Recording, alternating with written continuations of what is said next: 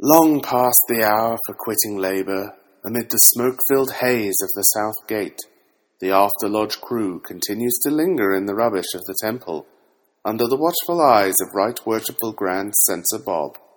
Not recognized nor endorsed by any grand or subordinate lodge of regular Masons, irregular Masons, co-Masons, Canadian Masons, or Internet wannabe Masons, they banter on as always. Puffing cigars, drinking stale coffee, making terrible jokes, studying agency law, spreading the intemperance and excesses of digital masonry, and generally disappointing all seven of their podcast subscribers. Do yourself a favor and stop listening now. Only trolls and masochists dare to eavesdrop upon this after lodge banter. That's what. Wait. No, that's that's indeed what That is what she said. to me every day. Yep. Welcome to episode 309 of the After Lodge no doubt. podcast. This is After Lodge Harlan coming to you live from the uh, post Thanksgiving stupor that is our entire town. Uh, well, I guess it's not stupor. Everybody's out killing each other over whatever the thing is this year. I have worshipless producer Bruce, What's up, guys? who managed to survive the Black Friday hordes, probably by not participating because he's a man's man. Oh, I thought you meant the uh, uh, amount of dairy coming in afterwards. I was like, that's kind of Oh, like no. literally just starting today. Yeah, I was like, that's later. I haven't survived that yet. I have uh, started the time of the year where I began hand delivering more and more filings rather than entrusting Hmm. them to the the milk uh, Maybe carrier. a good idea. Yeah. Yeah. Uh, in fact, I was just talking to one of our brothers today, and I was like, "Hey, I'm not gonna mail this to you. You can come to Lodge Saturday, and I'll give it to you, because otherwise, I don't know when you'll get it." You'll get it faster. Uh, and I'm assuming the milk service is suffering the same sort of dilemma because eggnog is very popular this time of year. hmm Um, It's premium. we also have Sir John, Howdy doody. Also survived Thanksgiving. Just sort of. My my painkillers are kicking in, so I'm not as moany groany as I was about half an hour ago. So That's a shame. I And get I get angry when my back's out. Be happy. our Canadian affairs correspondent from the uh, place where Canada was invented, Jamie is G'day, eh? halfway here. His camera's been shut off to save bandwidth. I'm Um, here, but I still don't understand this whole Thanksgiving thing for you guys because I've already recuperated. It was weeks ago. I, I'm still behind. The harvest is already in. We did our Thanksgiving for the harvest. I don't understand. If you've already Please, enlighten recuperated, you didn't have a proper Thanksgiving. Well, the joke, Bruce, is his Thanksgiving happened like more than a month before ours. Yeah. It's the metric conversion thing. Yeah. 'cause I recuperated three days ago. It's was all done. Our Thanksgiving is later, and we've put a man on the moon. Uh, check and mate. You put an arm in your shuttle That's it. so you Game can put over. shit in and out. In America. We put an arm in the shuttle so you could take shit in and out. Otherwise, So- it would have just been a thing that went up there and came home. It could have done nothing. It had just basically been a Winnebago that we slung up into the sky and watched it come back down. Or a You just drive your station wagon up there and open the back on. hatch and see what happens. So, I'd also like to pause and take a moment of silence for our After Lodge brethren who apparently didn't survive Thanksgiving. So, Chuck and Jeff, and Tony, ask producer Marshall, and everybody else who's not here. Or maybe they're still can't make it on the reg. at the mall Uh, because Oh, we do that annual ritual that I've I've never understood. You know, like Friday comes after Thanksgiving, and I just lock the doors and don't leave my house under any I'm, circumstances. I'm pretty sure I have seen the videos. It's scary. online now. I don't. I I don't think Black Friday stores even open anymore. It's You know, they stay closed the Friday too. if you drive by the large mall area uh, that's between you and I, um, still just as awful as it's ever been this time of year. Yeah, that was kind of sarcasm. I've got two of those areas out by me, actually. Yeah, yeah. I've got to go to the one on Friday for the for best. a uh, I'm not Christmas. dumb enough to go over there Black Friday, but I know they exist. Oh, I'm going to be doing it on a Friday night. This Friday night. And uh, all in the name of, you know, schmoozing with the people that pay me. There is an issue too, though. Your Black Friday still permeates up here, and the sales go on. It's not as much of the craziness. Well, sir, capitalism sales has go no on. borders, unless you know, It does not. China. And very rarely does the internet and delivery systems with Amazon and all that shit. If you don't like Black Friday, go to China. Locked Well, down. I wouldn't COVID. want to go to. Yeah, I was going to say, yeah, that's exact.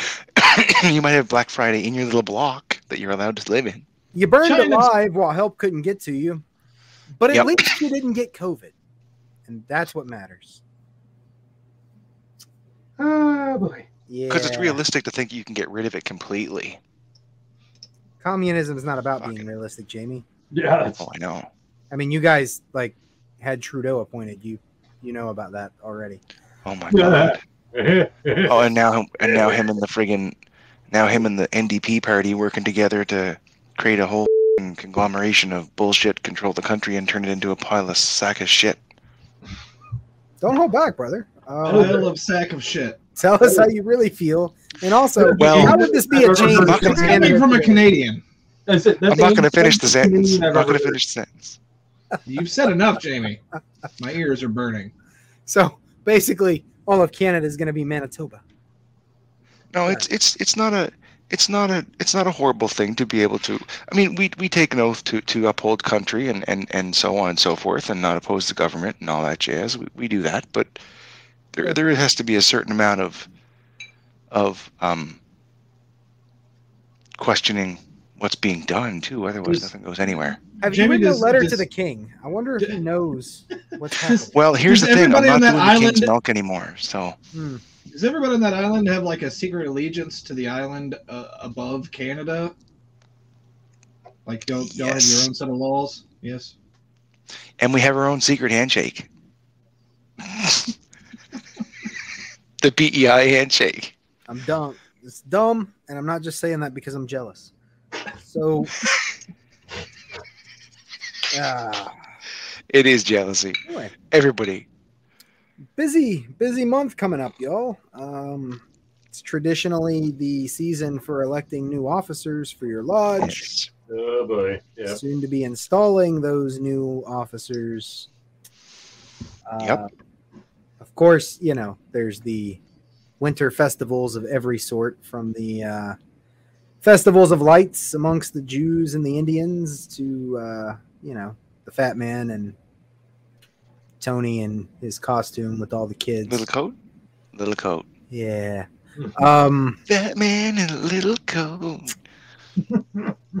New Year's and Scottish Rite elections and times they are changing. Our uh, Grand Junior Warden's inaugural dinner that I have to skip because uh, our treasurer and I both couldn't go because it's our lodge night. So we were gonna Oh. draw straws for it, but I told him he he needs to go because you know he's gonna be the Grand Master soon, so he needs that more than I do. So I uh, I'm not that you stuck don't want to go. babysitting the monkeys. Yeah, I uh, yeah, yeah, that, that's how like it is. We- we couldn't.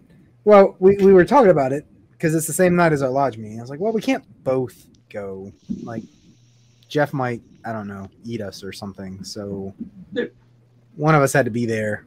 So uh, it's gonna be me. And he's gonna be off at the fancy dinner having a swanky time, schmoozing with the purple people eaters. But that's okay because uh, in February I'm going to DC and I just found out that our entire Grand Line is also going to be there, um, but not with us. Is that for biennium or? Yeah, the the uh, centennial for the George Washington Memorial. Oh yeah. He was a Mason, you know. Oh, Uh, I learned that recently, and uh, apparently there's like a whole museum and stuff. So we're gonna we're gonna learn that. But more importantly, my lodge is getting the opportunity to tile a meeting at the memorial, and a bunch of muckety mucks, including our own line of purple people eaters, are going to be coming to our tiled lodge in a different state.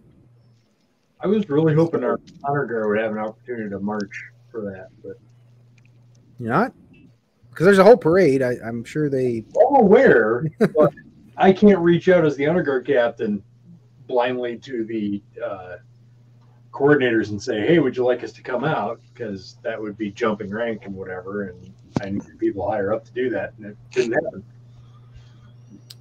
Really? 'Cause we we basically just like skipped the Grand Lodge and Commander is a different animal, man. uh, um, which I think we weren't supposed to do that, and they'll probably remind us of that when they show up to our tiled lodge meeting. Probably will. Naughty. It'd be a Um, rough reminder. Yeah. No, it's going to be a good time. And we got a whole bunch of other festivities planned and tours, and I'm, I'm really looking forward to it. Not so much looking forward to the, like, I think seven practices that I have to go to now between now and then. So Are there other people from lodge going? Are you going with people from your other lodge? uh, it's my other lodge. Uh, I don't Your, know if anybody from our lodge is going. I don't. okay. I don't know. I brought it up, but nobody seemed interested. No fish took the bait. Well, I mean, it's it's going to DC in February. Oh, and I'm driving, which is a dumb Ugh. idea in hindsight. From. Pennsylvania. Oh, Okay. yeah, like I'm gonna be rocking through the mountains in February. It's what could possibly. It's a risky idea. Yeah, that's a, that's a, that's a risky. Yeah, you're um. We're just gonna play a little roulette with the weather. You are. You are. Fortunately, I have multiple paths to get there, and if I have to, I'll just like you know loop down south first. Hope your three day forecast is correct. yeah. Yeah. Um, I don't know. I'm I'm kind of playing that by ear. I guess worst case, I could try to squeeze a last minute plane ticket at an exorbitant price, but I hate flying. Love road trips. Seem like an opportunity, and uh, that's what I'm doing while everybody else is being sensible and hopping the short commercial flight to get there. right. They even bothered putting the landing But how up? much would a short like for you guys? Uh, how much would that flight be? Round Right trip? now, it's a Right. couple hundred dollars. Took it on the cheapest airline. It's pretty cheap. That's a major destination spot. Yeah, it's like a couple hundred dollars round trip. I think right now. Uh, if you buy it closer to the event, it goes up substantially. I'm sure. So I mean, you couldn't you couldn't do that for the fuel in your vehicle, could you? I could because I drive an Accord. Okay. So, uh, if I was still rolling in my old car, no, it would cost me more in gas than the plane ticket would cost. But it's not about that. It's about And- avoiding the dehumanizing process that is our security theater in the Transportation Security Administration. Everything about that process, like, it, it makes me seethe in ways that few other things can. And I do it far more often than I would like. I just I opt for the pat down and then groan when they're doing it. It I- truncates the. Uh, yeah, I mean, I, I like to mess with the, I like to mess with the agents too. Um, it's my But small wait. way of protesting, but it's just I'm standing in line, and my mood is souring further. Not because I'm standing in line, but because of what's happening, and that everyone around me is just blindly going along with it because Uncle Sam said so. It it's a bad place for me to be, and I every time I fly, I just by the time I get up to the little body scanner, like I, I feel like a Sith Lord, like just radiating rage. Seething. You think everybody can see it just pu- pulsing off of you, yeah, yeah. but it, it just Uh, makes you angry because you have to follow the rules of the man, and, and you don't like to follow the rules of the man as a libertarian, or is it? It makes me angry. Those rules overstep the bounds a little bit. Yes, Well, I don't know what they are there because here to it's fly just domestic, to it's fly a no. plane. It's not like you're trying to get into the FBI building. it used to be before we did the Patriot Act and found that we could spend more money on the security industrial complex. We you go to the airport and there's like a metal detector and a guy with a wand and like you know you you kind of did your thing. You'd roll your bag through the scanner and and you go on about your way, which was annoying. But you're like, well, I kind of like the idea that you know nobody's bringing a gun on the plane, so whatever, I'll go with it Yeah, we've evolved into this whole thing where it's like a it's an exercise in mass submission So we're gonna make you stand in this queue that winds around like this with these government agents that we've appointed, who most of the time have no business doing what they're doing, and they're just there because they like to lord it over people. And you might have to wait two to three hours, by the way, before And we're gonna before have even you- get to the good stuff. take off your clothes. We're gonna have you open all of your stuff. We're gonna have you do all of these arbitrary things that make no sense just because we said so. And Wow. if you speak out about it, you're gonna be detained and miss your flight. So respect my authority. I'm so glad nobody flew planes into buildings in my country. And it just I, I, I often go Like- back to this thing about you can fly into Tel Aviv. So think about like countries that have a lot of concern about airborne terrorism. I'd say Israel is pretty high, if not at the top Yeah. of that list. Yeah. They don't do this shit. they have it. No. They don't- No. They don't do this nonsense that we do No. because it's pointless. It's just an exercise in in government flexing and everybody kind of bowing down and doing what they're told. And that is what as a libertarian makes me just insane. Do you think it comes down to It's maybe that was just don't fly. an ulterior motive of, of the whole people that did the thing in the first place, knowing how it would be overreacted to? Are, are you are you going on this 9/11 was an inside job shit, Jamie? Because Jason's not here. No. and I No, no, not an inside job. I'm talking about the terrorists themselves. If it was done by a, uh, not an inside Yeah, job, they want you to like overreact. It disrupts- it- and whatever. it disrupts. Yeah, it disrupts. I mean, that, that was their intent, right? That would be the intent But- of it all. I'm less concerned about their intent and more concerned Well, about the intent of our people who never let a good crisis go to waste. And That's that's my problem. That that's that's where I was going. You just brought me there faster. Because there were sensible things we could do, and we did. Like you know, Mhm. I don't know, sensible securing the things. door to the pilot's cabin. Yep. Um, Probably a thing we should have been doing for That- a while. yeah. A long time Like- ago. yeah. like- I mean, that's just hey, general let's, knowledge. let's do that, and that affects nobody's constitutional rights. no. Simple. Makes the pilot feel makes the pilot and co-pilot feel more secure, and Um, it's simple. And if you want to have the intelligence apparatus, you know, scanning and flagging people before they get there, that, that's what the Israelis do. Yeah. Okay. Um, but we don't we don't do that. We just do this ridiculous thing where Granny's got to like run her walker through the fucking roller belt, and TSA agents can grope your supermodel girlfriend because they have the power. I understand. Despite- I didn't know despite if they were being, going to put me in like, a the least cryostasis. Agent in a, in Yes. a government job ever. Yeah. And they're more arrogant And than the local qualified. cops. And that's like the epitome of That's true. respect my authority. That's true. I'll give you that too. It just every level of air travel is like my all of my nightmares just rolled into one. Never mind the fact that I also I just hate flying. Mm. Um, every time I get on a plane, I just assume that's the end of my life and I'm gonna die in a fiery crash. And you think that would get better after you've flown like hundreds of times, Hundred times, yeah. But it has. But you don't feel that way time I every time you get get the a wheel. plane, it's just as bad as the first time I did You know, But it's why don't only you feel ever that way every time you get behind the wheel of the car? because, because he in control controls the car. It's only ever that But way. you don't for me control all the other f- that are out there, and there are a lot of f- out there. on Also, a if they hit me, when I you're might die. but I'm not gonna see my death coming for the like four minutes that it takes me to hit the ground.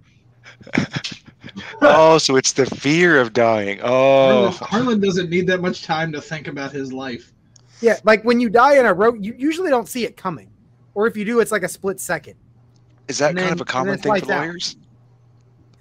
When the airplane's having issues, you know it's happening, and there's going to be all this theatrics about trying to emergency land or whatever the hell happens, and it's just going to drag on. sitting from there. minutes to like maybe an hour and you're packed in this sardine can with all these other people who are going to be irrationally frantic.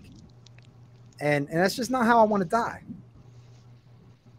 Give me Stuck the in a mac truck with a bunch running a other red light rats. in an intersection and i don't have to know it's happening.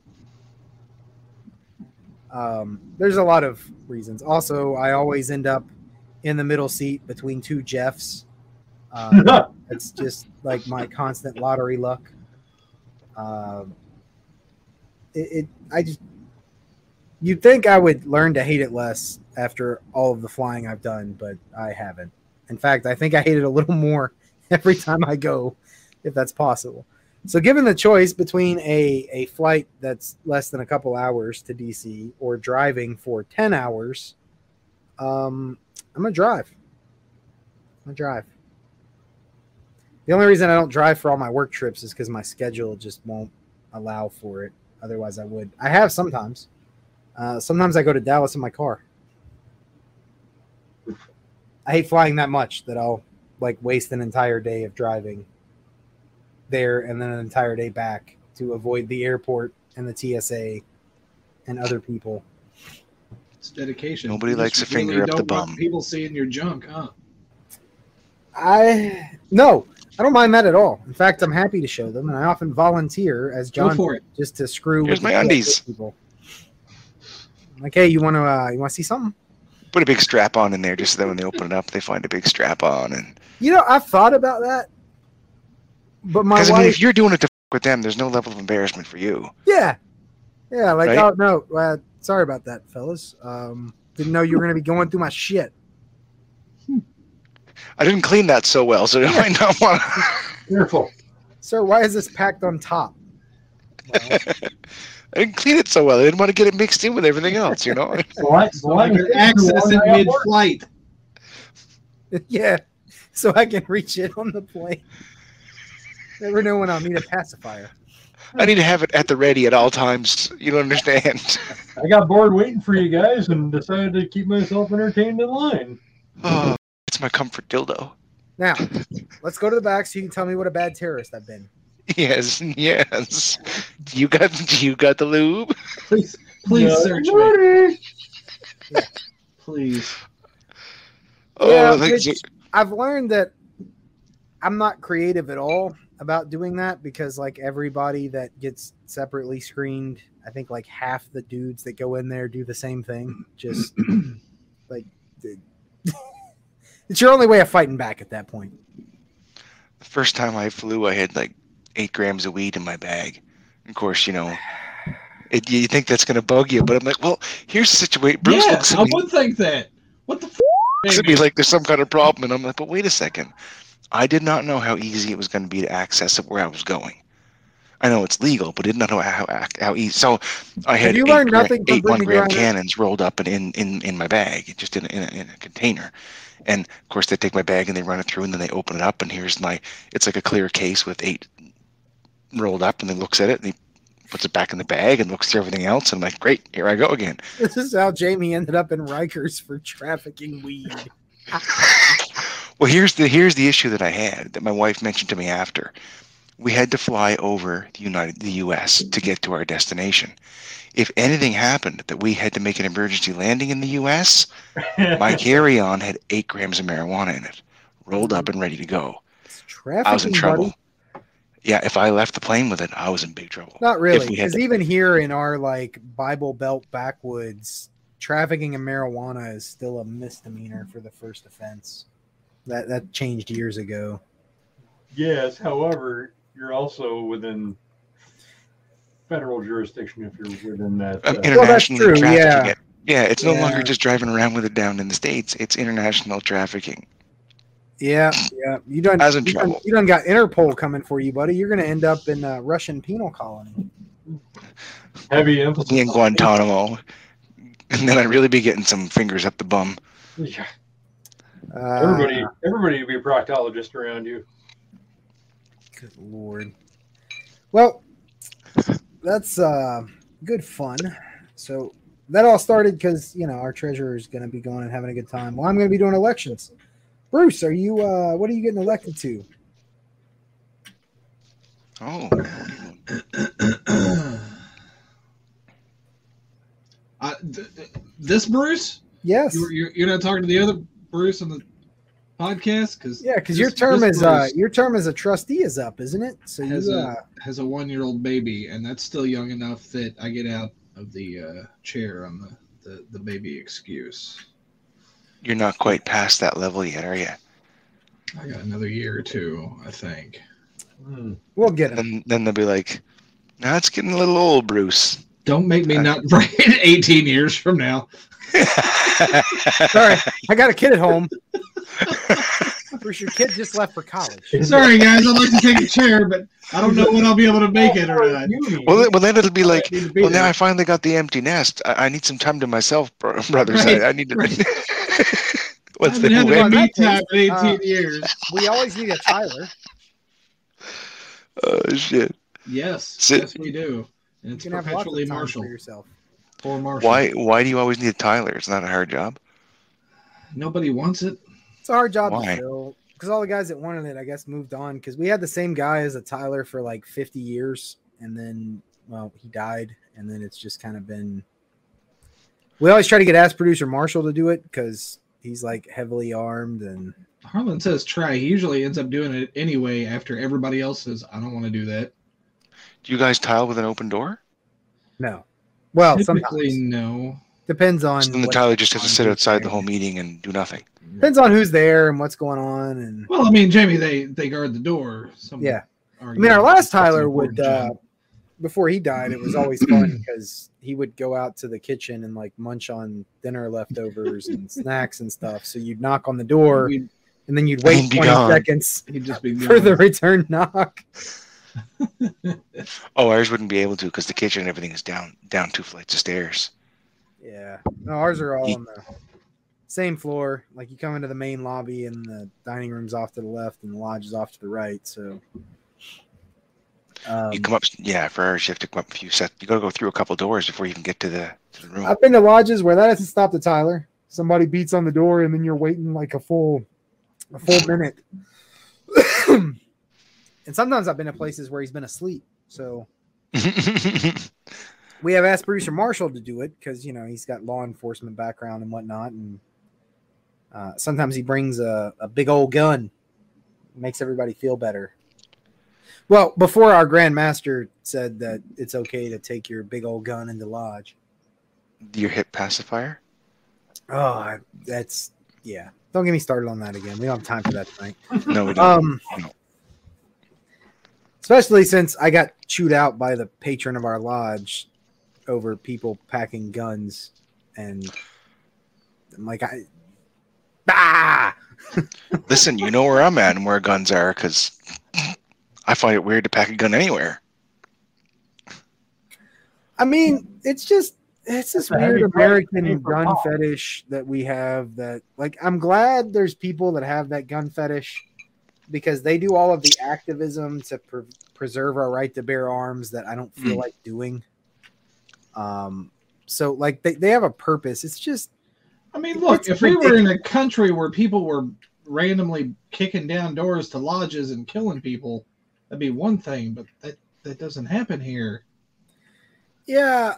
Keep in your car. We did have a Close mass enough. stabbing here a few months ago, so the Tyler would be in right in the right shape at that point because Well, our Tyler has a sword. So you I'm- know we're going I'm weapon to weapon. I'm fine with the Tyler being like packing heat.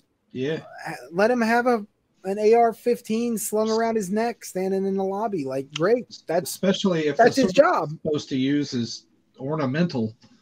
And well, and like you say too, right? Like if if those gentlemen that want to keep their firearm with them because it makes them feel better to have their firearm with them, to have the excuse that somebody like I mean, or to be able to say somebody outside the door has a firearm protecting them should be and really should be enough for them to feel comfortable. It should be. It's a it's a fetish thing that like I I've never understood. Like I carry a firearm. I have a concealed carry license. I mean, I go I- to a lot of very shady parts of town as a white guy to represent my clients. So I'm no stranger to the like personal security argument for firearms. Mhm. But it's not like this it's not like a safety blanket that I have to have with me at all times. I just I've never understood what kind of life that is to live. Like I assume it's really only a problem in this country, just like, you know, our, our general gun fetish. Is it Yeah. a problem anywhere else in the world? But- I would assume this wouldn't be happening anywhere. Well, no, but I I like, and and that's the thing is like I I usually like these people and their gun fetish because they're the reason that our right to bear arms is still a uniquely American thing. Hmm. Because whenever anybody tries to encroach upon it, they go bonkers. I mean, that's fine, but they just don't need to be in the lodge. And- right. That's it. It's easy. And that's Yeah. like I appreciate the right to bear arms, but like most of our other rights, you don't have to take them to their insane limit. Like I go on about this with free speech all the time too. Like I, I appreciate that we have that, but that does just because you have that right doesn't mean you have to take you it don't to a to test the logical extreme. just because you can. Yeah. You don't need to insult people or do it just because you can, or you don't need to I'm say things like. It's, it's not Sometimes I'm necessary. glad Well, that those it's a people little exist, different on a podcast. because those people, much like the gun fetishists, go bonkers at the least intrusion on that right. So that there's a purpose to it. I just don't want to deal with like rights fetishists in lodge. I think that's lodge is my safe space. It's where I'm supposed to go to get away from everyone's insanity. And I mean, I don't think people shouldn't be allowed to have guns at any by any point. I mean, that's that's not where I'm You- at at all you know because what it is, Harlan? I've enjoyed them most of my life too, right? So I just realized it. It feels like politics. It is. It's like wearing a mask, even though you know. I go to doesn't. lodge to get away from that, Yes. sorry. and I'm that talking feels like a branch of of, of I don't know a, a, a Yeah. political association. I guess It, it is. I mean, you're broad. It's the same way as like people who have no reason to, but still wear a mask in public to like. That's kind of faded by now, but for the past six months or so, yeah. it was like i I'm a hardcore certain point of view, so I'm gonna I'm gonna do this. I'm gonna wear. Yeah, yeah. Um, and it's never the guys that need to wear one. It's always like you know some young healthy the liberals should take their mask off. a point. I'll say it. Um, but you're you're right. It's a political thing. Um, they don't see it like that, but that's that's what Hmm. it is. And I, I Well, find that it health situation has become a political thing. Well, or the well, the gun thing is Hmm. like that too. Oh yeah, and I just I find it interesting because libertarians tend to be the most over the top civil rights people, Hmm. and all of the libertarian masons I know roll their eyes at the guns and lodge thing too. hmm Like it's it- like no, that's that's but, that's more of a right wing thing, I guess. Yeah. Um. And now that I've been successfully diverted on that, I'm back to the uh, what office are we going to get Bruce elected to? yeah. We'll think on that. Johnny, My my, What, my uh, answer hasn't changed, friend. what mantle are you taking up this December? John, John is a is a honorary member of our lodge, right? Isn't it? Didn't we do that? last No, year? but uh, Can't we do that before elections? uh, I did give a I did give a petition to Brother Davis before he left. John, you can make the meeting Saturday night, right? yeah. You have to be you have to be present to be elected. Well, you can send a letter, and if we You put can. I joined, but I, I couldn't Steward's afford your job. dues once you transferred the Canadian to American. Send it to me. I'll make sure it gets there. if we put you in a steward's job, you would you would have shown up to lodge more than most of our stewards right? because you've been there twice. Um, yeah, no. So I'm not, as far as I know, not. I'm not active in my lodge right now. So I'm, I'm going to my, hopefully going to the annual meeting tomorrow. Uh, God knows I might get thrown under the bus all of a sudden. Uh, but I mean, I I'm- can I can understand that with all the stuff that's happened. yeah, um, I got to start getting active in my lodge again.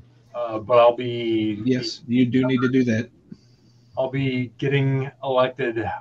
Uh, I'm will be nominated, probably elected because nobody else wants to do it. The number three spot for our uh, uh, council. So I'll be back on the dais for that body, and that'll tie me up for the next three years. I've got a nominating committee meeting tomorrow for the Scottish Rite, so I am presumably uh, going to end up as the prior of our consistory. So Yeah. that's Best of luck to you. The only way I do Scottish Raiders if I could do uh, chaplain in Lodge of Perfection. That's my only interest. well, that's yeah. So that's the thing. This um, this nominating committee because Oh, Uh-oh. Harlan just froze. And Harlan's controlling the Oh. whole thing. Some somebody at the House of the Temple in DC must have heard him talking and flipped the switch. Yeah. Oh, you can't back. say that. It's very possible. Um, I didn't know this until uh, literally yesterday when the uh, Master of Kadosh is making sure that I'm going to be there Thursday, and I said, "What? What's Thursday?" And it's the the nominating committee thing. I'm like, "Well, I don't have to be there." Turns out I do. So. I have to deliver input on like all of the other bodies and who's going to be doing what, and I have no idea. So that'll be fun. So appendant bodies count. Uh, Jamie, Yeah. well, I, I guess Canada Canada is on the metric calendar. So do you guys do elections Same time. around? Same time. Halfway through. September. Yeah. That's when there's Yeah. Um, listen. One not that thing weirder backwards. than the Hebrew calendar, the metric calendar. the calendar. Canadian, ga- the metric calendar. Yeah, because we have our 24.5 hour days, so it really messes with you guys. It's the 14 months that bothers me. Yeah, it would have to be like no, no, we got longer days. We got less months. months. We got we got we got nine months a year. No, your months why- have like 20 days. That's well, that's why we're winter more than half the year because we're only nine months a year. Yeah, that makes, Makes sense. sense. That's, uh, yeah, yeah, yeah. So, uh, what, what, uh, what are you going into, Jamie? What, what heavy Well, collar um, is going to be settled on your shoulders? I'm currently junior deacon, and I don't know if it's going to change. I, I might move up to senior deacon, or I might move to chaplain just for the shits and giggles if somebody asks me to do that, because I don't know if we have one for next year. Other than that, that's about it. Because we just this year we'll have a for 2023 we're going to have a new we're going to have a new junior warden, and a new senior warden for sure. So I'm, Well, Harlan, I I'm surprised you didn't cross yourself with the actual glass because that would have. Yeah, I, d- oh, I missed I missed him. I don't actually know how that works. I was, Spectacles, spectacles, testicles, wallet, and watch. or, okay. that's right. He, you wouldn't know that. Yeah, yeah. or or I've seen it enough. Eastern Uh, Orthodox. it's I, I, I married a, I married a good Catholic woman and then corrupted her. So I, uh, I learned something. So something. you guys don't have that. You guys don't have that, eh? well, you have to, you got to use both hands to do the six-pointed star, and it's all just people start slapping each other, and they get we don't. it's a mess. It's a mess. Sounds like masonry. we we tend to use we tend to use like ritual garments instead of hand signs. So like, I guess we, we, we throw colors instead of signs in the in the gang spirit. so you're like Crips and Um, Bloods. Yeah, like y'all, y'all are throwing signs. We've got like uh, we've got like shawls that we throw over our head and phylacteries that and go on your bandanas. arm and, and your your skull and such. It's a whole All, all I can picture Tie it is around like- your arm. Yeah. All I can think of is like the the fight scene, the back alley fight scene from uh, uh, Anchorman, but like a bunch of Hasids on one side, a bunch of moderns on the other. Because then they're walking in doing the Jets and Sharks thing from. Uh, yeah, no, that's, Yep. Wow. I've uh I've got many laughs in the courtroom. I got one just yesterday, uh, making that same comparison because I got pulled into this case because there's a whole bunch of different co-defendants, and basically what happened was this: it was sort of a rumble like that at a gas station in the middle of nowhere, and so I I was asking the prosecutors like, so were they like lining up on opposite sides of the streets and walking across doing the snapping thing and um. And you know you're doing a Oh good my job God. when the judge has to like hide his face to, to Stop that you can't snickering. he's just turning purple. Because these are all like people like in their 40s, and you're like, what? like, What is this even? They should they should have just stopped proceedings if you make the judge laugh. You are far too old for this. Everybody reset. Yeah. like Five minutes. redneck- We reset. redneck West Side Story bust out. and- Yeah. Like that. Yeah. I mean, and it was it was all fine, and and like the court didn't have to be involved till somebody had to be a killjoy and pull a gun, Oh yeah, there's no fun there. and that's that's when things got unfun. So uh, nobody was hurt by the gun, but once the firearm got involved, the cops can't just like sit on the side and eat popcorn. Only pull the gun if you think you or somebody else is gonna die. Otherwise, you Yeah. better get the punching and ducking. And In fact, That's what I was I about was- to say. Otherwise, this is all you need. I was in a meeting with the state cop who had to write all of this up, and that was basically what he said was like, I, I wasn't gonna do anything, but then then there was a gun, and so my whole day was ruined. Yeah, his whole day, and then and then the court thing after, and the yeah, it's days. Yeah, because he I guess was in the area or whatever, so like he saw this happening, and he's like, "Ah, they're they're old enough to know better. Whatever, let them figure it out. And then then someone pulls out a a smoke somebody pulled a gun out of the car, and then he's like, "Damn it, wagon. my shift was almost over." That's- Why Uh, did That's you day before I us to- retired too. and I guarantee you, right before all that happened, he went, "Sweet, I get to go home in about an hour and a half." Yeah, yeah, driving. And it's it's a whole eh, it's made even worse because we did that stupid Marsy's law thing that like everybody who knows anything about the legal system was Oh yeah, saying don't do this stupidity like everyone else. So now we had to bring in all these special prosecutors because everybody's been charged with crimes but everybody's also a victim of a crime and so everybody needs a prosecutor who's handling them as a victim in addition to the prosecutor who's you know accusing them of of a crime Of a crime. and Wow. it's so i've been going to these these pretrial conferences and there's like nine different lawyers and we're all just Shaking your heads. you go, you, Yeah, just shaking your heads. In Disappointment of the human, the human condition. you go you go in for the meeting room, and the bailiffs have to push in a set of bleachers. Yeah, yeah there's Like- there's not enough chairs at council tables so um setting up card tables and putting Well, chairs down. so- and, people were trying to explain on Facebook and stuff like why you should vote no to this constitutional amendment and why it's going to clog up the legal system and be awful.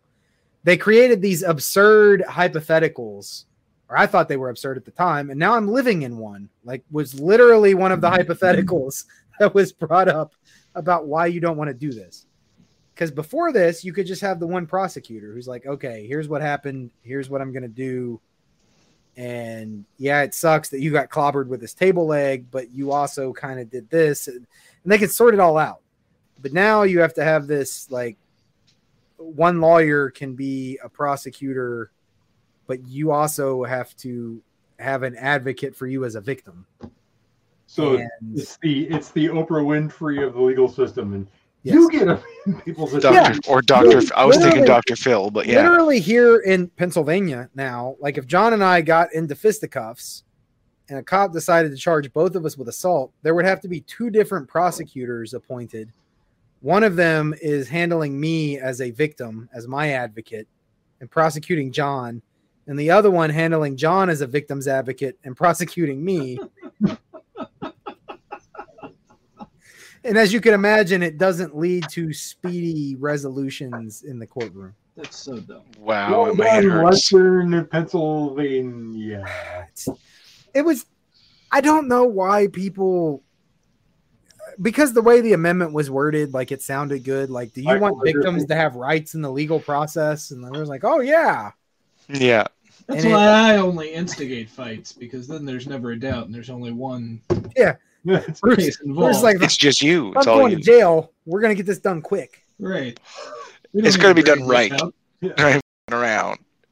Bruce just randomly walks up to people. Somebody give me a club. I'm gonna make this easy. so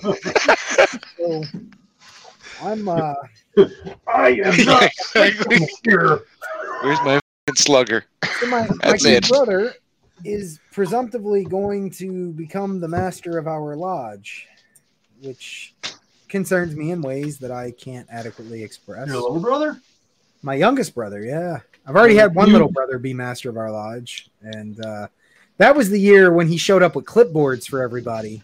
Yeah, no, I, Um, I, I remember that. Yeah, so Over here. This is, Yeah, that was. this is brother squared. yeah, this sibling is not going Squared, to do yeah. that. Um, however, it's he is my youngest brother, and so there's there's just this natural level of apprehension of what's this going to be like.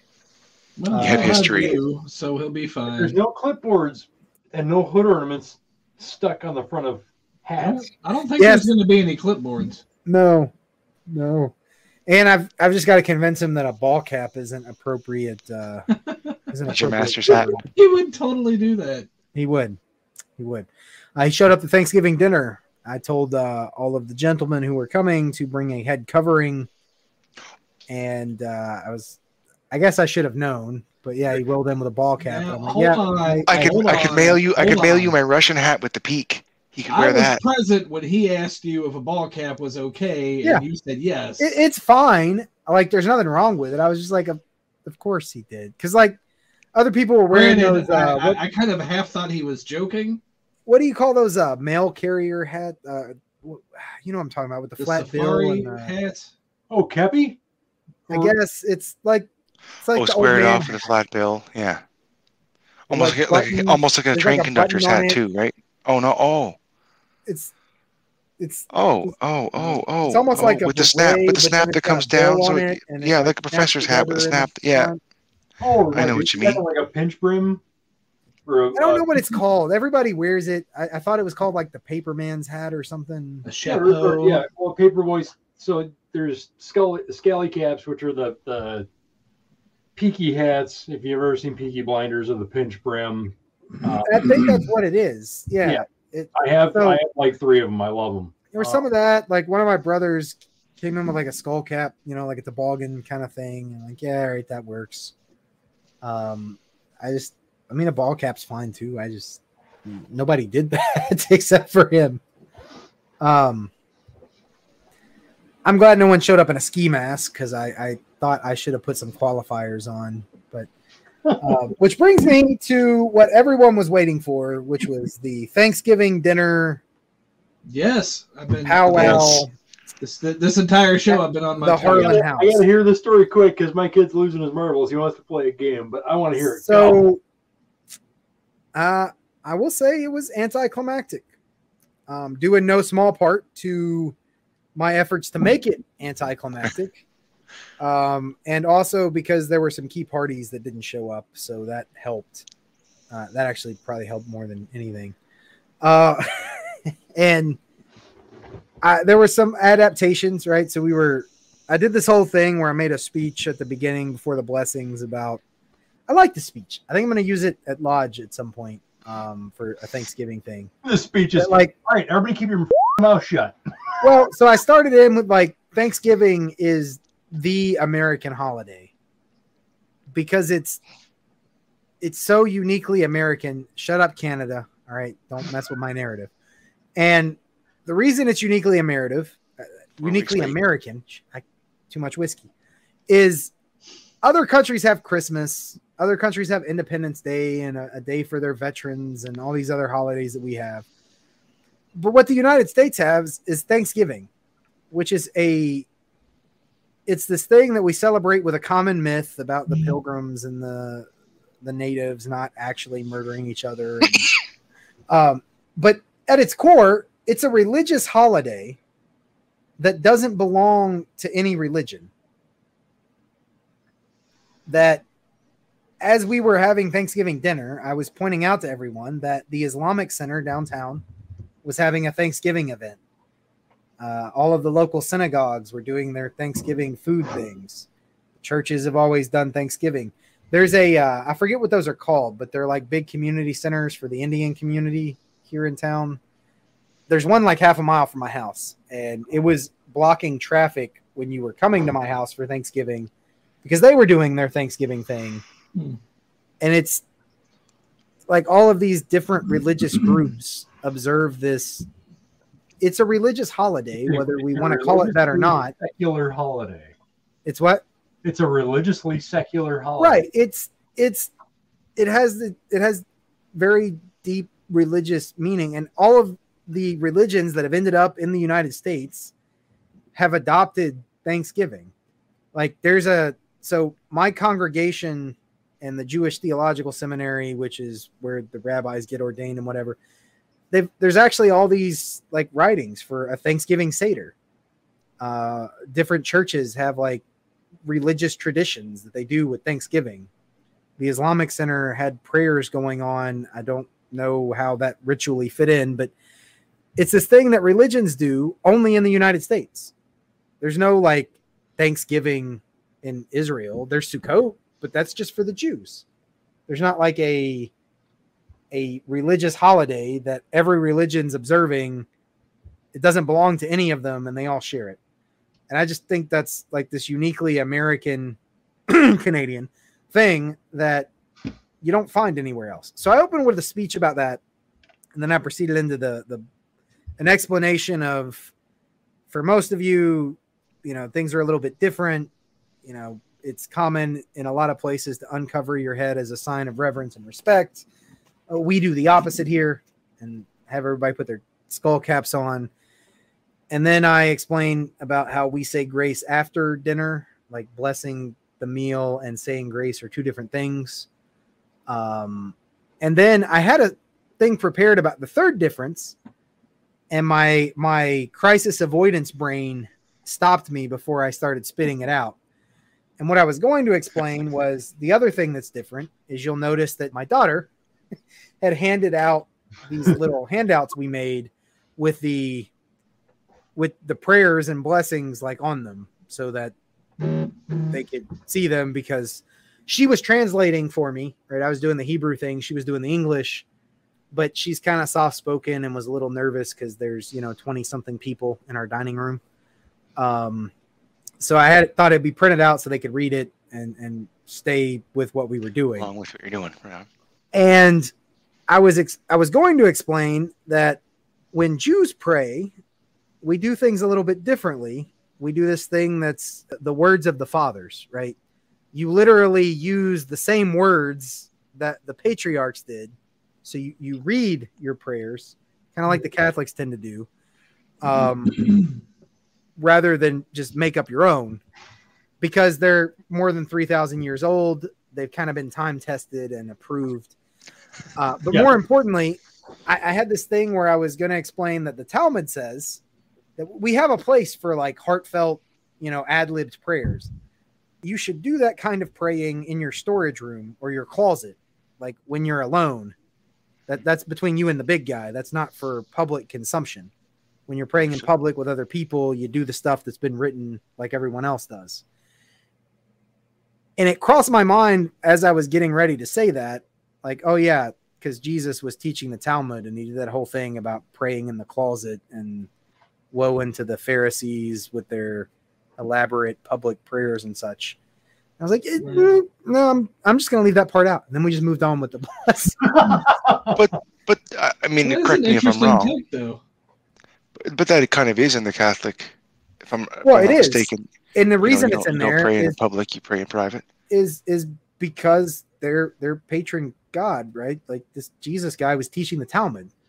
So he Right. he said that. It's in the New Testament about Mhm. You know, you you withdraw I think he literally said the closet, didn't he, John? Or some Uh, translation yeah. like that. I mean, you pray in private. He was teaching the Talmud. Right. Like you, Those who you pray in do public your receive their praise already. He was your admi- fancy elaborate prayers in private. yeah, and he was admonishing the people that stand on the street corner and wail the wail to Yeah. God in front of others as So- some. As They've already received their. They've already received their praise for those for those prayers. They don't need Right. God's praise for those Yeah. prayers. So I think the Catholics actually listened to the guy, and so they did the same thing where there's like a liturgy. So when you do mass prayer, you're not showing off how special you are. You're using the same words that people have been using for two thousand years. Uh, I've never known a Roman priest to shoot from the hip in mass. Uh, Yeah. with regards to- That's a uniquely Protestant thing to do. Um, Mm. Like we, because Jews don't do that. Um, most Catholics, I things I've encountered, they don't do that. Muslims certainly don't do that. I think No. it's I think it's a Protestant thing. yeah, no, I mean, there's Catholics who'll do it like, hey, can you say grace for the meal? And they'll just pull something out of their ear because Well, yeah, I That, but that's not a classic prayer. That's that's not a prayer of worship. That's not a yeah. I didn't realize how uncomfortable it was to do that until Jeff threw me on the spot at Lodge a few weeks ago, and then he did it again, and I was like, "Oh, it's no big deal. I can do this." no, you got to think on your feet and like, no, I can't do this because because happens to me all the time. Yeah, you need to. I I ended up I ended up just going with liturgy. Um, so I remember everybody complimenting what a like well thought out and poetic prayer that was I delivered, and I'm like, "Yeah, that's because it was had it memorized for years. 2,500 years ago. It's not mine." I've got a prayer book right up here, Like, so if like I'm on online meeting for Grand Commander, like, oh, the prelate's not here, Sir Knight John, and be like, yeah, like, Yeah. so I got, I got one in my bag for when I go to meetings. And Like- so Masons have this tradition too, at least in our jurisdiction, they used to, because our monitor has all these prayers for different occasions in it. And occasionally you'll find a chaplain who like uses those. Um, and I, if I had known I was going to be put on the spot to do a prayer, I would have used one of those, but I, I don't know them because I, I'm not nobody thinks in a place like mine we're going to ask the Jew to pray. Like that's just not a thing that happens. So, and I'm okay with that, right? Like I, I recognize that I'm in the minority, and it's more fitting for someone like Tony to do that because he shares that common ground with most of the lodge, and because it's Tony, so he's going to screw with people in ways that I can't even fathom. Um, Masterclass and troll. so Mhm. because I did that, where I was just translating this Hebrew prayer that fits the occasion on the fly, and then I was inserting fraternity instead of nation and like basically replacing words on the fly. Jeff liked it so much he made me do it again. Uh, and I was like, all right, next time I'm just gonna start with the phlegm, and then you'll regret that you did this. Uh, I Oh, uh, it happens since we're on this subject. I just got my copy of the uh, Scottish Rite Journal. Uh, for you brothers who are in the Scottish Rite, the September edition. Uh, well, I guess this is the November December edition. Sorry, the screenshot was from September. oh, are you gonna go plug the book, the uh, uh, Masonic Chaplains? Yeah, there was a thing in here about a rabbi who had been appointed as the chaplain, and he basically goes over what we were just saying.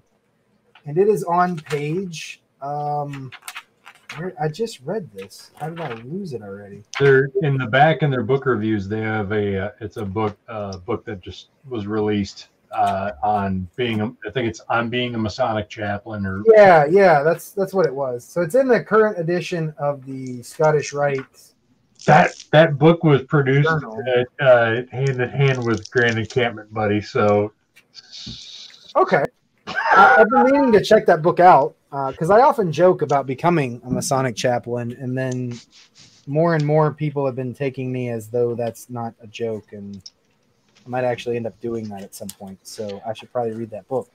Yeah. Um, Grand, Grand Encampment tomorrow oh, here it is. Uh, the role of a Masonic chaplain on page right. 28 of the Scottish Rite Journal. Uh, and Read this- something off paper. this is Dr. Robert Elsner, uh, who is the author of the book on being a Masonic chaplain. That's it. That's and he book. describes about you know being Jewish. You don't you don't ad lib prayers out loud in front of people, and he's been figuring out how to do that. Oh, okay. Um, fascinating book. It also uh, this this quarter's edition explains what that statement of unity was that we had talked about a few episodes ago, um, which makes a little more sense now. And uh, as much as I hate to say it, Chuck uh, Chuck knew what it was all about. Uh, he explained it correctly. Good thing he's not here to hear that because Yeah. So I He advise lured you that over yet, and he won't uh, listen to the show, so he'll never know. to go back to knew he said it. episode uh, 307, I believe it was, uh, where we talked about the statement of unity coming up and how we'd all got notice that it was happening and nobody knew what it was. boys, I got to bounce. But Saturday, that book you just mentioned shows up in my mailbox, and I'm going to read it because Oh, I'm going to go through the uh, commission chaplain program that Grand Encampment of Knights Nice. Temple put out for Masonic uh, chaplains and prelates. Great. So the commissioning program for the Grand Encampment is using a book featured by the Scottish Rite. Yep. Okay. Because I think it was written. It's written in a right agnostic manner, but I don't appreciate all of this lack of fisticuffs and like rivalry between the rights. And I'm trying to fan the flames, and they won't. They won't flame. Well, let's go. So you want your swords to be used for more than props? Yeah, exactly, Bruce. No, I'm, I'm At a least a dance off. Come on. I'm a capitalist, Jamie. I believe that competition encourages and innovation and participation. And Well, I mean, I got a solution. Let's let's go start ourselves a few Shriners. And, on- Oh, hey, you and the. and on that note, gotta go. boy. See ya. That's the one boat I John. can say I sail on. So anyway, we got through Thanksgiving dinner. Um, I did a blessing. My daughter helped me out. Um, in the chaos, we forgot there was another challah in the oven. So when all of the challah was gone, I was like, "Sorry, I, I know it was good, but I didn't know it was that good." I mean, I, I didn't know it was that good. My wife got picked by our congregation to like represent us in this whole challah baking thing. Nice. Um, so Nice. she's very good at it Congratulations to her. but it was all gone. And then the next day, I was like, "What happened to the challah?" And then she was like, "Did we take the other one out of the oven?" And I opened the oven, and there it was, still sitting in there from the day Oh, before. shit. Um, So what is that exactly? Because I'm I I don't know. it's a it's an egg bread. Um, it's So it wouldn't be so good sitting there made for with the an next egg. day. Uh, it's braided. Live There we go. is on. Hello. And back, we were almost- Harlan and his lack of technology using things again. Sorry, go ahead. Yeah, yeah. well, I, I'm I'm not paying for this, so um, Yeah, I know. cut us off after an hour. So Sorry challah complain. is usually known for being braided. So it, it's like this lumpy bread. Um, if you Google it, you'll you'll see pretty readily what I'm talking about. It's it's very delicious. And then after it's like towards the end of the baking, you coat it with uh with basically with egg, and uh, then you let it finish and brown. Uh, it's it's quite delicious. Uh, my wife. Okay, so it if it some- sat in the oven and was cooked, you, you could still eat it the next day. It's not like it's Oh lost. yeah, yeah, yeah, It- yeah, right on. no, oh no, we did eat it. It's Mm. just people that were here, like we made Wanted two more. two loaves because there were twenty something people, and we know that everybody loves the challah when they try it. Um, and so I, I sent the plate down, and didn't realize we forgot to get the other one. But uh, everybody kept their stuff to themselves. Uh, my Nice. folks left kind of early, and then my brother pulled out that special edition of Monopoly that he'd got that was made to satire our town. Um, and we pulled out the what remained of the wine and the uh, heavy liquors and spent the next few hours enjoying that, um, which was very good fun. Um, and then everyone left, and we spent hours and hours cleaning up. Good lord, that was a lot of dishes. Why we used the fancy china, I'm not sure, because I had to Ooh. hand wash all that have it stuff. for? Right, you you can't put sterling silver in the dishwasher, so No, you're you're no, hand it's all hand. All of that. And uh, Once a year. my wife fixed all the food. It just seemed appropriate that I ended up doing that. So I was grumbling for the next hour as I'm doing dishes by hand, like I'm a teenager again. Um, Wow. and we kind of had to because our dishwasher is not near big enough for all of the dishes we made. Um, Never, when you have that, much, that that kind of people, that you're Yeah. an industrial dishwasher just to do that.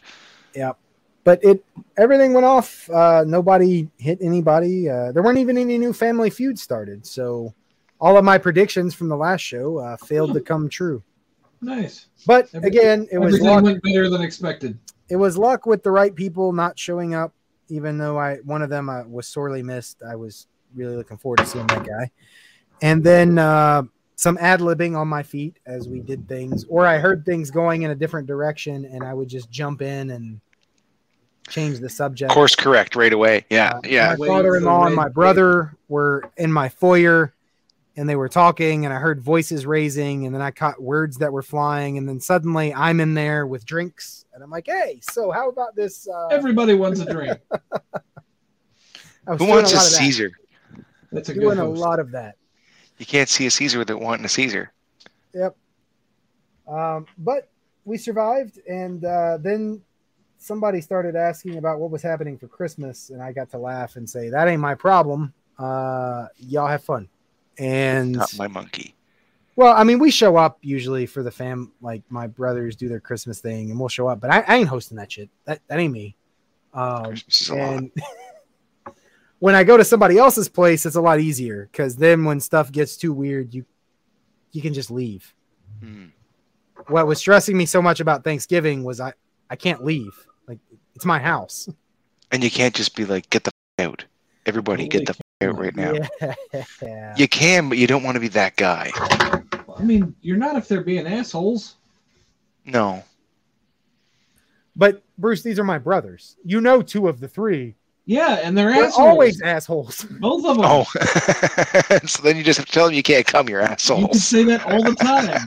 It would never be an inappropriate If I to was say gonna kick them out, And they for would being both assholes, understand too. They'd be like, "Yeah, you're right. All right, You're right, I am an asshole. If Yeah, I kicked them out for suppose. being I'm Yeah. gonna head out. We wouldn't have had dinner. Like they, Well. they would have left two minutes after getting here. Take a plate of food with you when you go. Yeah. Yeah, let them come in and say, Here you go, you're an asshole. Now take it and leave. Yeah, No, it's only if they start shit. Yeah. So we we avoided all that, and uh, it turned out well.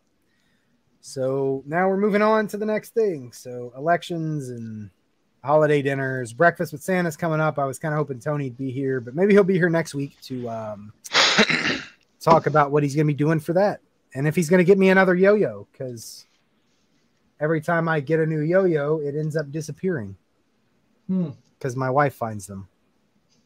My hiding places aren't clever enough. She doesn't play with them. She just throws them away. Yes, yes. Because Uh, a grown elections man is not are supposed to have yo yos. Is that the thought? Right, Harlan? Yep, they're on Saturday. Okay. Woohoo. Um, as is the audit and our incoming master's calendar and this thing I got to do for the district deputy. And uh, it's going to be a long night. A lot of work. Yeah, it gets like that this time of year. It's also due season, so a bunch of people are going to be showing up the one time a year they come to lodge. They come to lodge to pay their dues. Oh, yeah, yeah. Um, so it'll be all right. Hey, at least they keep paying Harlan. They As do. long as you keep getting those dues. Just, am just We definitely need it. Uh, our So- our lodge population has been shrinking drastically over the past decade. Are all the people on the auto plan going to get the lowest numbers? How's that going to work? Yeah, basically. Talking about dues card numbers. Yeah. Yeah. Uh, I've already I've already processed it all. They're they're waiting to be mailed. I just don't have dues cards to mail. Okay. Uh, I got as my soon as I Shriners get them, card they'll be going out.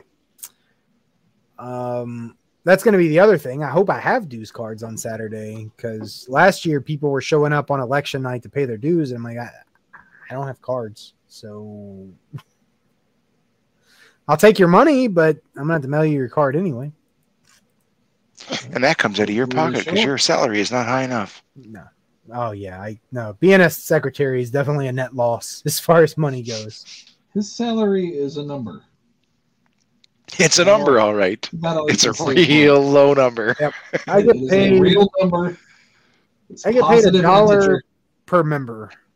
And so when you think about the price of a stamp being what is it now, 60 cents or whatever, Yeah. and I send it's the average dollar, member three mailings in a year, so I'm basically down 60 cents per member before we start factoring in ink and paper and envelopes and It's like a buck five for Now, for stamp how up long here. has So it been since we raised that in the bylaws, Harlan? Because it needs to be what at least another four years before we try and raise it again. Oh yeah, yeah. Well, I only just now, like when I became. It's not just now. It's been ten years. Oh. Our lodge only paid the secretary his salary when I took office because Yeah. I made a big deal because all the other secretaries were like, I, I don't need that. I don't need that. And I made a point my first year in office of demanding my secretary or my salary from the lodge. And I got a lot of shit about that. But I was trying to set a precedent so that yeah. if somebody came after me, they wouldn't be the asshole for taking the salary. Uh, even though that salary nowhere even it doesn't even come close to recouping the money I spend. The next step is, as Bruce mentioned, to get that salary increased because I'd like for the job to I appeal mean, to somebody it who should at least to do it. be commensurate with the money you pay Right. out for everything. Yeah. That's what I mean. I Yeah, want 'cause you don't want to be a able loss. take the job honestly, it should be more, but if you shoot for that, it's not going to happen. and know that they're not signing up to spend hundreds of dollars a year out of their own pocket. yeah, and that zero Um, would be at least worth. right. Yeah, it, it might be more likely that a well qualified person would want the job if there was a net zero prospect to it. Mhm. And I'm also factoring in that my dues get waived. So when I say hundreds of dollars out of pocket, I'm counting the dues that are waived dues being waived already. going to supplies as well. So, uh, and then I go to other lodges and find out the you know secretaries earning getting 5% thousands of dollars a of year. all dues collected, and you're like, what, what is this madness? They're getting Or, paid uh, like it's a full time job. yeah, some of them do get way like more work fixed than anybody else in lodge. Yeah. Um, You know, yeah, I, I learned that when I was I was in a Masonic trial when I learned like, what do you mean you're getting paid twenty five hundred dollars a quarter? What?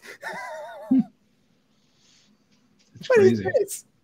Yeah. yeah. So I'm not trying to get us there, but I, I am going to be pushing in the coming years to, yeah, get that to a break even point, yeah, I'm you got to equal for that shit out. That's only fair. which we're kind of there almost now because we did create an allowance for the, the secretary's expenses to be paid. Uh, I just haven't started the precedent of actually claiming those expenses. Well, listen, Uh, Harlan, I'm, I'm I'm proud of you for being the asshole and and taking that mantle off of anybody else that comes after you. Well, I didn't, I didn't take, Like- I already had the mantle. I'm, Well, yeah. they knew I was a snake when they picked me up. Separate from this, right? Yeah. Yeah. Oh, I see. I see. But no, I mean it's it's only being paid what he's due at the minimum. Yeah. No, he's, he's not getting paid what he's due at that point. He's getting paid less than what he's due. But at least- Well, right now he's paying the lot. I didn't I didn't say what he's oh. yeah. Yeah. When I I guess when I think about it, I'm not that far over what I'd otherwise be paying at this point. Um because my due because when dues went up, the value of having your dues waived is suddenly a lot more than it was before as well. Um and with the guys on auto payment, that's saving some postage and hassle. And uh there's a lot more in-person payments than there used to be percentage wise because a lot of the the mailing guys have been dying off. Um so i haven't done the math this year. I'll be doing that i guess before saturday. Uh usually every year i know like in the end how much more money came out of my pocket than it would have otherwise. Oh really? i don't share that but i track it for my own purpose But you write it off on your taxes. uh no i can't um It's his I own personal spite bank I know. account. That's what that is. That's his own spite bank Believe account. uh, i just got Every into, dollar uh, counts for. we're I don't want to go into this because we're a little over time already, but I got into Okay. a, a thing I was sharing on the Slack channel about property taxes and Mm. Masonic lodges. And uh, as far as the Internal Revenue Code is concerned, brothers, your Masonic lodge is not a tax deductible nonprofit. So if you are giving money in the form of dues or donations that directly benefit your lodge and not some public charity, and you're deducting those on your taxes, you're gonna have a bad time when you get audited. Stop it. Yeah. Um, My my co-workers down in your end of the country will come looking. We are a nonprofit in the sense that we don't pay taxes. We are not a nonprofit in the sense that your contributions are tax deductible. hmm You give your lodge after tax money. Uh, and there's a whole host of reasons for that. The primary one being that we are not a public institution. You have to be a member. So, Yeah. um, unlike the Red Cross or something like that, where just anybody can show up and be a part of it. And on that happy note of free accounting advice from a non accountant, so consult with your tax professional before uh, putting my words into practice. And This- give us our money, bitches. Yeah, yeah, and that too. I need my salary. Hey. This is uh, a wrap of episode 309 of the After Lodge podcast. You can find the show notes for this or any previously published episode at www.afterlodge.com. Find us on Facebook or Twitter at After Lodge. Shoot us an email at afterlodge at gmail.com. Hang out with Jamie on IRC at irc.snoonet.org, pound sign Freemasonry. Uh, I believe A. Davis is still there as well. Yeah, I logged Uh, in for the first time for today for a while. You can Oh, really? find. Yeah. Oh, good. I guess I really need to get Hex I made a Facebook going thing for me too. But uh, Um, yes, we are on Facebook or Twitter at After Lodge. Uh, you can find Chuck on Reddit if he has survived as the king of no pants. Uh, you can't Just find Bruce on bum, yeah. Reddit, but if you do, you have won the grand prize. You so win Reddit. Let us know. And you uh, win the Reddit. till next week, brothers. Uh, good luck with elections for those of you that have them, and we will see you next time. And that's Later. not a Pepsi Points challenge. Schneizer.